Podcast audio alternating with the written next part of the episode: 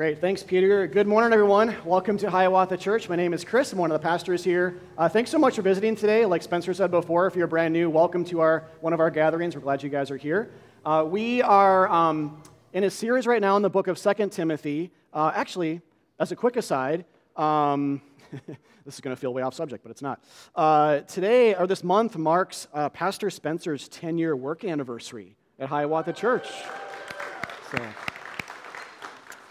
Uh, it wasn't today, right? It was like earlier in the month or something, ten years ago. That's what I remember. Anyway, but uh, but you're a gift, brother. So give this guy a hug later. Say congratulations. Um, yeah, you. I think I've said before. I think the best thing I've done for this church is hire that guy. So, uh, and I mean that. It's, you're you're a gift uh, to me and, and this body. So we even threw you a party across the street after church. So grab a piece of cake. Uh, anyway.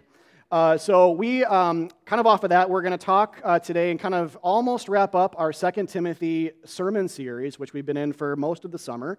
Uh, this is the penultimate sermon, so next week, actually, Spence will finish up the uh, the series before we move on to something different for the fall, uh, which actually, I should just say, uh, if you don't, didn't hear this yet, we're going to preach a few Psalms in September, but uh, we're going to preach through the books of First and Second Samuel for the school year. So it's going to be really fun. Uh, I think it'll take us through Memorial Day. It's looking right now. We'll break for Christmas uh, for a couple of weeks, but that's about it. So a little bit more on that. We'll intro it and kind of, um, you know, gear up for it for a week or so before diving in uh, early October there, but um, really excited for that. All right, so uh, what we are in now, though, is the book of Second Timothy, and uh, today serves basically in the book uh, Paul the Apostle's writing to his protege Timothy uh, from prison in Rome. About he thinks he's about to die, and he was actually right. This is the last letter we have from him, at least in the Bible, and it, it serves as kind of his final charge and final consolation. Uh, it, it feel it, you'll feel so, sort of the solemnity of it as I read this in, in just a second. Um, but if you're brand new to this book or to what we call the pastoral letters, that's basically kind of the historical face value context is an older pastor, uh, Paul, the guy that wrote half the New Testament, uh, is uh, writing to a younger pastor named Timothy who's in Ephesus, uh, just kind of getting off the ground with his ministry. And in this case, it's not so much um, how to pastor, though it is, definitely that. He also has this kind of air of, I may never see you again. I don't feel like my trial's going that well. If I'm reading the writing on the wall, I'm pretty sure they're going to execute me for being a Christian here in Rome. And this happened in the sixties A D, which is when Nero was um, flying high, you know, and that whole thing. So a lot of Christians died under his reign, but uh, Paul was uh, likely one of them. So uh, this is this has kind of a, uh, not only do I, I want you to hear this before, uh, or a, as a pastor and before I die, but this, I, I may never see you again. So there's that, there's that kind of uh, solemnity. Uh, to it. So um, let me just read it, though, to start, and I'll uh, kind of tell you where I'm going to go after that. I'll give you kind of the framework, and then we'll go from there. So uh, today is uh, called Poured Out Like a Drink Offering, and I'll explain that here in just a second. But this is from Second Timothy chapter four, verses one to eight. Verse one, in the presence of God and of Christ Jesus, who will judge the living and the dead, and in view of his appearing and his kingdom, I give you this charge. Preach the word. Be prepared in season and out of season. Correct, rebuke, and encourage with great patience and careful instruction. For the time will come when people will not put up with sound doctrine. Instead, to suit their own desires, they will gather around them a great number of teachers to say what their itching ears want to hear.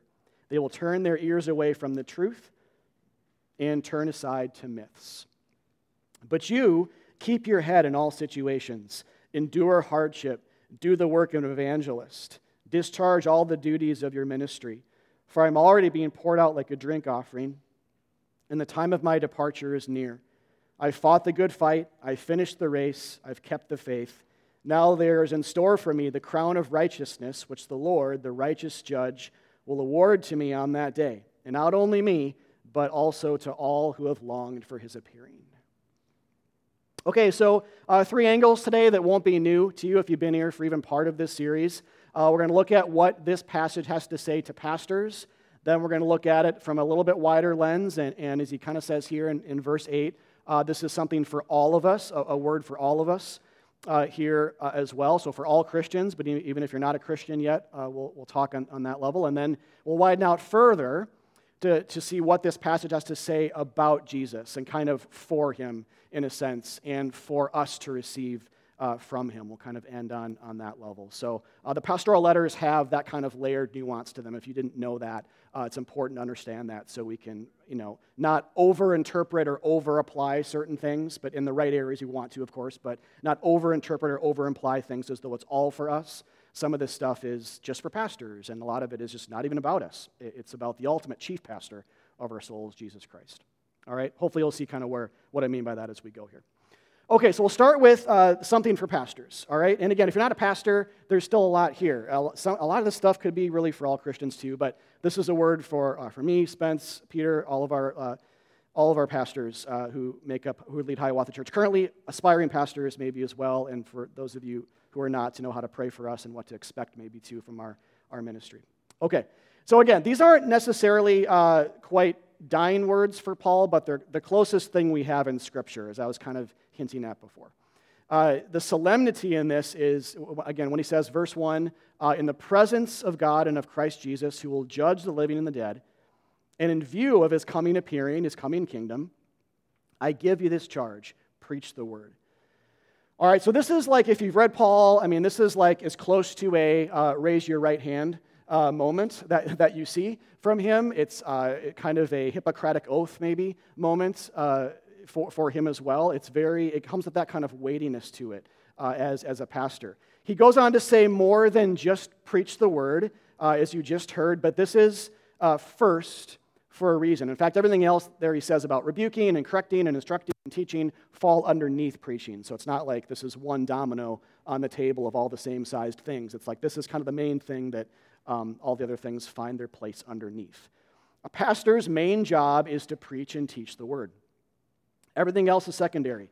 Uh, so it's not a pastor's job to be a, like a cultural commentator, to know everything about everything, uh, to be a social services guru, or to administrate, or to do personal counseling, or even to officiate weddings and funerals. Um, though all of those things are, maybe, it depends what, what you mean by all of them, but they, they could be important and, and could have uh, a, a part in, in a pastor's job description. Um, they're not the main thing. It's clear that Paul wants Timothy to be a man of the word, to preach it and not just teach it. Uh, preaching and teaching, I know it's kind of obvious, but they're different words in English, right? They're also different words in Greek from which we translate this. Uh, preach is from the word keruso. Uh, teach is a different word. It, it's, it's they overlap for sure, but teaching is to teach concepts. It's objective. It's less personal. Uh, it's this is what this means over here. It's it's it's, it's announcing maybe a fact. Uh, and think, it's kind of what I'm doing right now, actually. I'm saying this is what the word teaching means, and uh, make note of that, or think about that, or this is a concept to understand. It helps you maybe understand meaning. Preaching, though, is different. Preaching is to say, uh, or when Paul says this here, he's saying, I want you to herald the gospel, not just teach concepts. I want you to announce good news. I want you to uh, to rush into the city and say, the war is over. I have good news, and to do that constantly. Uh, it, it's, it is to speak uh, almost um, on behalf of God.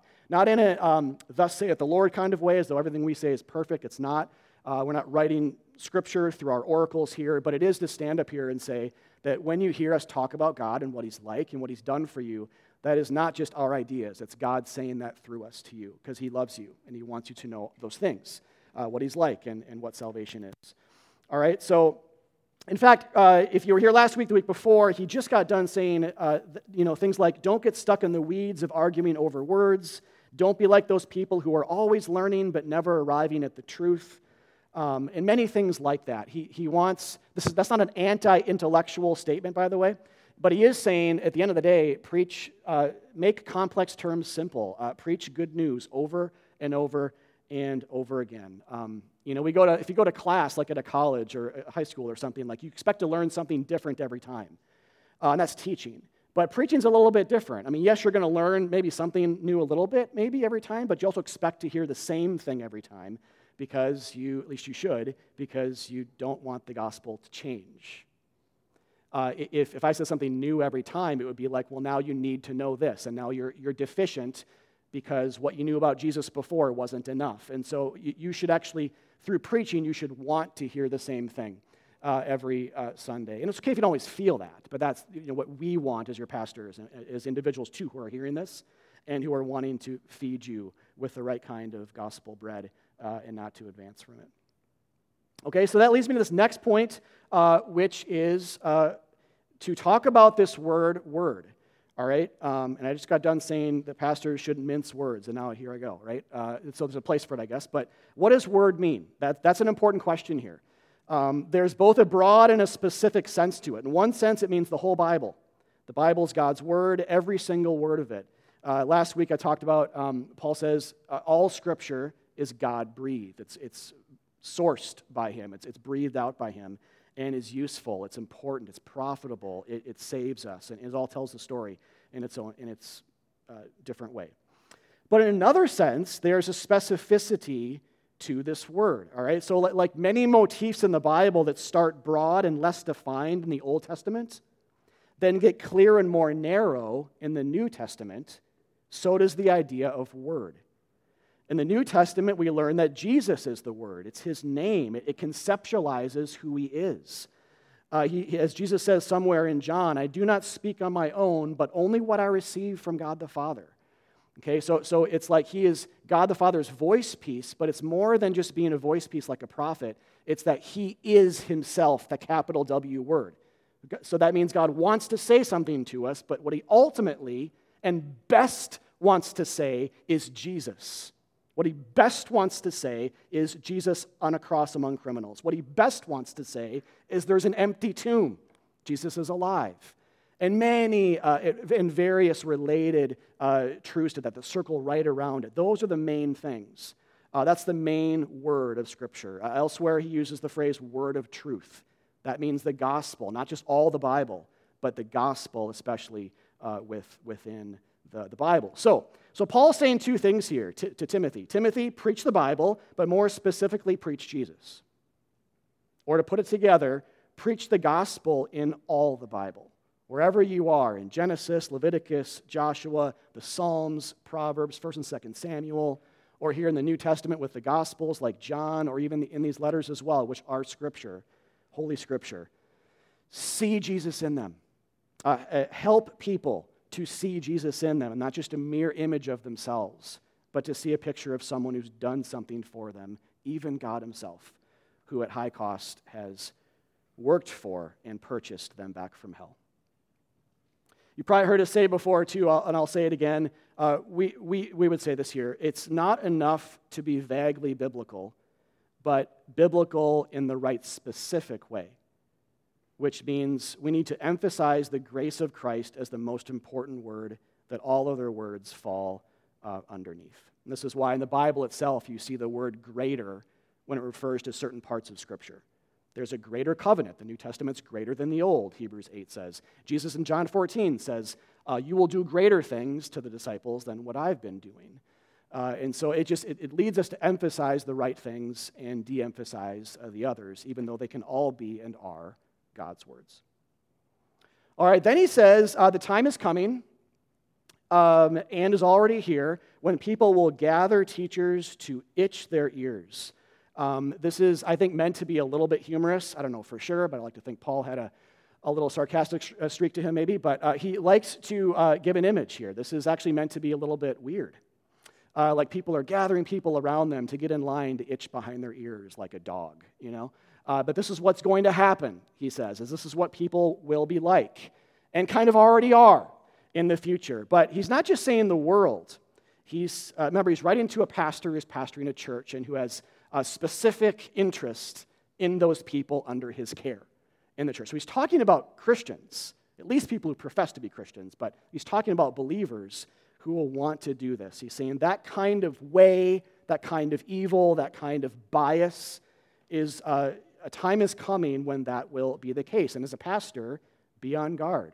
Uh, know that it's going to happen. Try to fight against it, but just know that you're going to lose people uh, to it uh, as well. So if that's still a little bit nebulous, uh, remember the context here, if you've been here uh, for this series, is these false teacher types that are, as he says last week, uses the, the phrase worming into churches. Like you picture inchworms, like he's just got great imagery in this letter. It's and it's awful, but it's it's wonderful, you know, at the same time. These false teachers are worming in and deceiving people, uh, Christians, away from this, this simple gospel message. Um, and so these teachers uh, who are are doing this are not then coming into churches and teaching people that, guess what, it's all of a sudden okay to do bad things and to worship the devil. Like, that's not uh, what's happening. That that that that's that wouldn't be a trap. That wouldn't be a half-truth. That wouldn't be happening in the context of a church. You wouldn't have Christians coming to church expecting, yeah, I'm going to go to church down the street. I expect them to tell me to worship Satan, you know, or to murder my, you know, biggest enemy. Like, you wouldn't expect that, right? But uh, so they would they wouldn't go. But what, what would happen in church is you would have teachers who would teach more subtle half-truth, false gospels. Uh, and I, I would say here, um, whose view of the Christian life can best be understood as life hack-centered. Um, so again, they, they will want their ears itched in church. Not by obvious wear your sin on your sleeve things necessarily, though in one sense, I guess that could be understood uh, that way, especially in a broad worldly sense as well. But more than that, and more specific than that, they want their ears itched in church, all right? Now, itching ears, think about that phrase. I think that itching ears is synonymous with flattery. Uh, Paul uses that word flattery in another, I believe it's in Galatians. He says, I didn't come with you with words of flattery. I didn't come to flatter you or pat you on the back or say, nice job, or uh, even though there's a place for that, obviously, in life. But he's saying as a pastor, though, ultimately, the gospel, when it comes to you, doesn't say, well done, or doesn't pat you on the back. It doesn't say, uh, this is a reward now you get for all these moral accolades. Uh, it comes apart from all of that. And so in that sense, Paul is clear. I don't, the gospel ultimately is not a flattery. That is to say, it's not an ear-itching idea. Um, so flattery then would be, you could, you could like conceptualize this in a thousand ways, but I would say um, flattery looks like wanting to be told that even though we're sinners, at the core, though, we're enough, and we can do it. Like, that's that's like a church version of flattery. So even though we're sinners, the message is, you're still enough yourself, and you can do it. There's a lot of, like, imperatives or commands or whatever in this book. You can do these, um, and, and that constitutes preaching or constitutes the main thing you hear uh, in, in a church. Paul is saying that's a bad thing. That's not the gospel. But a time is coming and is already here where that's happening. So be on guard. Uh, Graham Goldsworthy, who was a, a, um, a seminary professor in, I believe it's Moore Theological uh, um, Seminary in, in Sydney, Australia, uh, wrote in a book on preaching, not in commentary on this particular verse, but it's so um, uh, on subject. I wanted to read it from you. It's actually from a book on preaching, which actually does fit here. Um, on what itching ears uh, basically means, all right? So he says, a former colleague of mine used to express the conviction that often congregations seem to have an almost masochistic approach to preaching. If the preacher really told them what a hopeless bunch they were and what they needed to do about it, or if he really laid down the law about how they needed to improve their spiritual lives and performance, they would come away feeling really good, battered and bruised, but good. Now, this may be a bit of an exaggeration, but I suspect there has been many a holiness convention when this is exactly what happened. Why do we like to be given this kind of treatment? We may not enjoy being taken to task, but somehow we feel that when we've been so treated, we have benefited all around. Things are looking up. There's a chance if we all pull together, we can get this church back on track. I now know exactly what I need to do in order to be living the victorious Christian life. And so on. I suggest that we love this kind of treatment because we are legalists at heart. We would love to be able to say that we have fulfilled all kinds of conditions, be they tarrying, surrendering fully, or getting rid of every known sin so that God might truly bless us. It's a constant temptation to want to take our spiritual pulse and to apply the sanctificational barometer. All right? This is what itching ears means. This is what uh, a, a Christian coming to church and expecting this kind of preaching, this kind of theology, this is what we want to hear. And this is what, uh, doesn't mean we're, we all are thinking this today. It, we may not be. Again, Paul's saying the time is coming when this will be more pronounced. So there might be more pronounced times of this, less pronounced in our own individual hearts, as well as kind of the broader church culture or just society at large. When they think about church and preaching, what are they thinking about? All kinds of layers to it, to be clear.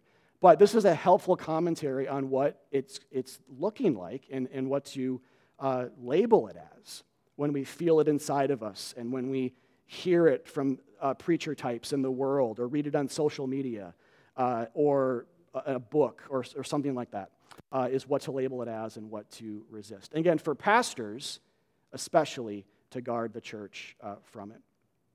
And the only solution to this is to preach the Bible accurately and to maintain a stubborn distinction between law and gospel, and to preach the Word, which is Christ, not us. That is, not to preach the Bible as an instruction manual, but a story that culminates in the love of Christ shown to us on that cross. That's, that's the remedy. That's the solution.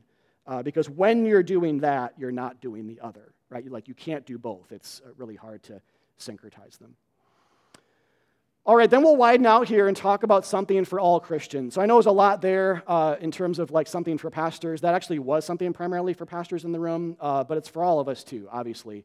Um, but that gives you an idea of what how we read these letters and what we're um, how we think when we think about preaching, when we think about our primary job, and and so forth. All right, then widening out, uh, Paul has something for all Christians. Uh, pulling from verse eight here again, when he says, "And not only me, but also all who have longed for, for Christ's appearing." So now, again, th- these are, like I said before, these are some of the final words of Paul. I think that these words in particular are the words of a beaten and bruised Christian who is full of hope at the same time because his hope is in Jesus, not in circumstance. And so, you know, Christians, we don't always have this, but the idea is that we can have awful circumstance and robust, otherworldly, insane hope running concurrent at the exact same time because our hope is entirely apart from circumstance and entirely apart from all the good that we do in our life and entirely apart from how we feel, that we can have these kind of things run concurrent. And Paul has this. He's in prison, about to die, and he can say these things. He's saying, here at the end of my life, I still believe Jesus is alive. I still trust in him. I believe he died for my sins, and therefore I know I'm saved. I have not been seduced by the allure of the sin of self-trust. And so in my prison cell, in my weakness, I have nothing to boast in, nothing to show for myself, nothing to boast in but him. And then again, he adds, not only for me, but for all. And so this is what we should all strive for. If there's a striving in the Christian life, I think this Uh, encapsulates it so beautifully. We should strive for that crown of righteousness, that reward of eternal life, and finishing by faith. That's an important key phrase there. Finishing by faith. All right, but here's what I love about Christianity. I love a thousand things, but here's here's what I love about it. Uh, right when you think uh, that you you know what it's talking about, or that you think it's talking about one thing, it comes around with a surprise left hook, uh, left hook of gospel, and it says, yeah, but not in the way you're thinking. Uh, so, you know, you might think about one thing when you see some of these words up here and what that looks like in a Christian's life and um, what it looks like at the end of a Christian's life. But what the Bible uh, often does is surprises us with a hint of, yeah, but not in a worldly sense. We, we need to apply a different kind of thing to it. All right, so uh, I'll, I'll build here. I'll start with one thing and explain by that, what I mean by that. The fact that Paul is in prison, prison, not on a first place pedestal, ready, ready to get his medal, but in prison, saying all of this has all the irony and, and grace-laden messaging you need to remember that it's not about us. It's not about us. And that success in the Christian life is not measurable because it's not at all about our works. So you can't measure it. So a guy in prison at the end of his life, you know, can say, I've finished the race. I've, I've, I've kept the faith.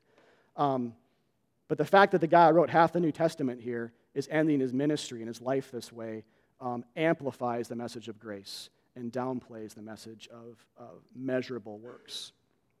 Think about it this way. The words fought, finished, and kept all have little to do with winning, placing, or having in high amount, right? Like, technically, you can lose doing all three. You can lose when you fight. You can lose when you race. Um, and uh, and with keeping, uh, you can not advance, right? Like, both boxers fight, even though one only wins. All the racers finish, even though one only wins. Uh, and keeping has everything to do with maintaining and nothing to do with ascending or getting better. See how crazy Christianity is? It goes against all, like, the measuring stick ways we look at our lives and our spirituality. And it says it's different. It's different. Uh, Christianity is for losers just as much as winners. There's no partiality. There's no class systems. There's no moral hierarchy. Just those with faith, whatever the size of faith. That's it. Do you see how there's no measuring here? Like, someone could finish the marathon in, what's the best marathon time ever? I don't even know. I don't run marathons. Two hours and whatever. And someone could finish in like a week, and they both finish, right? Like, th- th- that's the point. This isn't about you and how good you're doing at Christianity. It's not about you. See, Paul wanted that. He'd use different terminology. So this is saying to all of us, all of us who uh, are longing for Jesus as appearing, this word for all, all believers and non-Christians who are looking from the outside. It's to say, stop ranking yourself. Stop thinking that you're a better Christian for doing something or a worse one for not. Stop looking at someone else's comfortable life and thinking, thinking that they're more favored and loved. This is simply about staying in the game, come what may, trusting in Jesus alone for the forgiveness of your sins, and never moving on from what we were given the first day we believed. That's what Christianity is about. Keeping. Not massaging something into a, a, another sculpture that's bigger than, than, than what it was when you got it. Keep salvation that you were given apart from your works just because you were loved. Keep it. Don't invest it to make more. Keep it. Hold on to it. Don't expect it to change. Don't want it to change. Don't think God wants it to change. If your faith grows, wonderful. If it doesn't, it doesn't matter. Do you have faith in Jesus alone for the forgiveness of your sins or not? That's the crux. What do you do with the bloody cross? Do you cling or not cling? Do you ascribe? Do you hold on tight or not? That's the crux of the matter. And that's what's so insanely unreligious and radical about this way of thinking. Also, what are we rewarded for here exactly? Are we rewarded for our obedience and a certain level of achieved sanctification? Absolutely not. We're only awarded for keeping the faith and longing for Jesus' appearing. That's it. Do you believe in Jesus? Do you long for him? Th- those are the, the um, descriptors to mature Christianity, that a person who's a believer for a day and a person who's a believer for one hundred years uh, can equally share, right?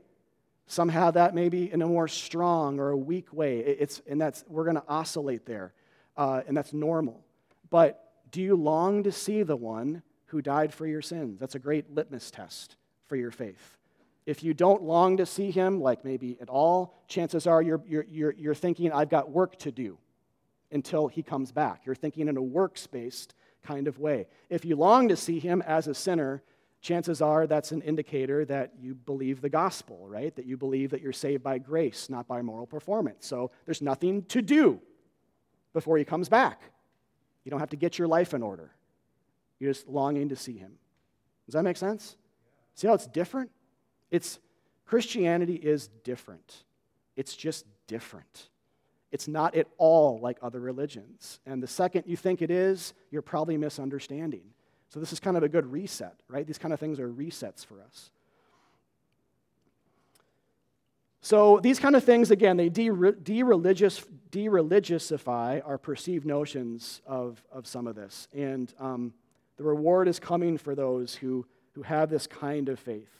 It's a simple one. It doesn't mean to say that, um, and I think a good qualifier here would be to say that it doesn't mean that's easy, though, all the time. Um It doesn't mean there aren't a thousand dark angels working against us at all times, or that we too won't be tempted away from grace.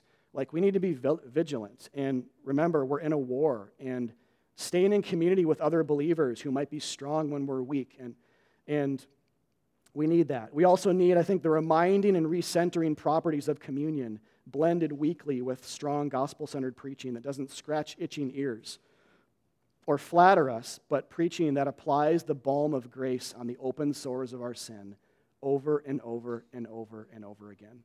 That's what you need. That's what I need. That's what the Bible says we need. That's what God says we need. You don't need spiritual barometer changing. You don't need this perfect spiritual growth sanctification arc, whatever that even means. You know, the second you're on that, you're doomed. What we need is a constant, boring keeping of the one thing. I mean, maintaining and keeping is like the most boring word ever. You know, it's like it's the epitome of unchange. Uh, but the but the Bible says that's what you need, is that boring, repetitive, ongoing Jesus, not wanting to go back to Egypt like Israel did when they got sick of the bread. Um, great image, by the way, of uh, and warning for us uh, to think about. All right, then last, uh, last and third and last here is to uh, twist the diamond a little further and to look at this from the angle of something for Jesus and for us to receive. It kind of builds off what we were saying here. But verse six again, Paul says, I'm already being poured out like a drink offering, and the time of my departure is near. All right, super interesting uh, choice of words for Paul uh, to liken himself to a drink offering. And in one sense, he's just talking about his impending death. But in another sense, he's choosing to tap into some imagery here that draws us back to the Old Testament and helps us understand the greater purpose of his ministry as it relates to Jesus. All right, so quick aside on drink offerings, uh, which it's maybe it's been a while since you've read Leviticus, uh, like it has been for me. But uh, drink offerings were a part of ancient Israelite, ancient Israel's sacrificial, uh, like cultic system or, or laws. They, um, in part, they were used to worship God, to commemorate Him, during some of their annual festivals where uh, where wine would be poured out um, on the altar and offered to God. So it served as uh, a like an atoning, sin atoning thing as well, like all the sacrifices did. Um, it wasn't every day, but it was it was a regular thing. It was a cousin of sorts to grain and food offerings. Uh, you might be aware of those. But um, you might be aware there are other kinds of sacrifices as well, like animal sacrifices most notably. But a drink offering didn't require life, right? They requ- required a crushed grape, but but not like a, a, an, a life of an animal. And that's what makes Paul's choice of words here so interesting. He's likening his impending death to a drink offering, something that has no hold anymore over Christians. Like it, that, like when Jesus came, he ended the sacrificial system. And so, uh, and that's kind of the idea. When, when, when Paul says that my life here, my impending death is like a drink offering, he's not meaning that in a literal term of what it did in Old Testament times, but he's linking himself with the broader idea to remind us that the sacrifices had a spiritual and human-facing goal to them, ultimately for the sake of Christ, the ultimate sacrifice for our sins. So the idea here is that Paul is a picture of Christ. So, um, and that was his job, in a special way that Scripture doesn't say just about any Christian elsewhere in the New Testament. Uh, Paul actually said, in terms of drink offering, he says it twice, in Philippians two, and he says it uh, here. And it's, in both cases, it's about him being the drink offering. He never says, um, you should be a drink offering like me. He says, I have been poured out as a drink offering for you. And in that sense, he starts to, again, whisper that the drink offerings had a goal to them. They had a, a forward-looking bent, that Jesus would come to end them by being the drink offering himself. So Paul, the ultimate apostle here, is saying, I'm a picture, I'm a whisper, I'm a type, I'm an echo.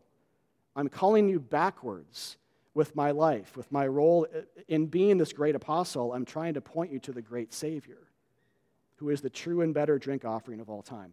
Uh, Jesus here actually gets pretty explicit himself with this when he, uh, in Mark fourteen, when it says, he took a cup hours before his arrest and crucifixion.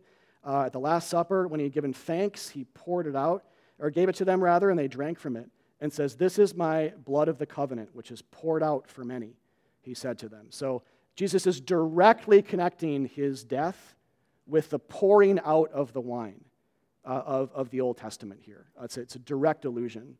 And so, uh, so again, and Paul then again, Paul then again is saying, if my life in any way can be understood as a reflection of this, let me remind you of what Jesus is. That's the point. He's not replacing Christ. He's being a shadow of him. And that's the thing about drink offerings that I think um, are especially, like, it especially preaches to us when we remember that drink offerings would have felt like a waste. A special and at times expensive substance being opened up, the cork comes out, wouldn't have been corks, but you know what I mean, and they poured it out on the ground. Uh, we don't do this, right? Like if you go to a dinner party, the host doesn't just show up and start pouring out the wine outside, and you're like, oh man, what's going on? And they say, don't worry, we have plenty of tap water inside. Don't worry about it. We, we don't waste things. But God does waste things in the Old Testament, and the idea is with Jesus in the New.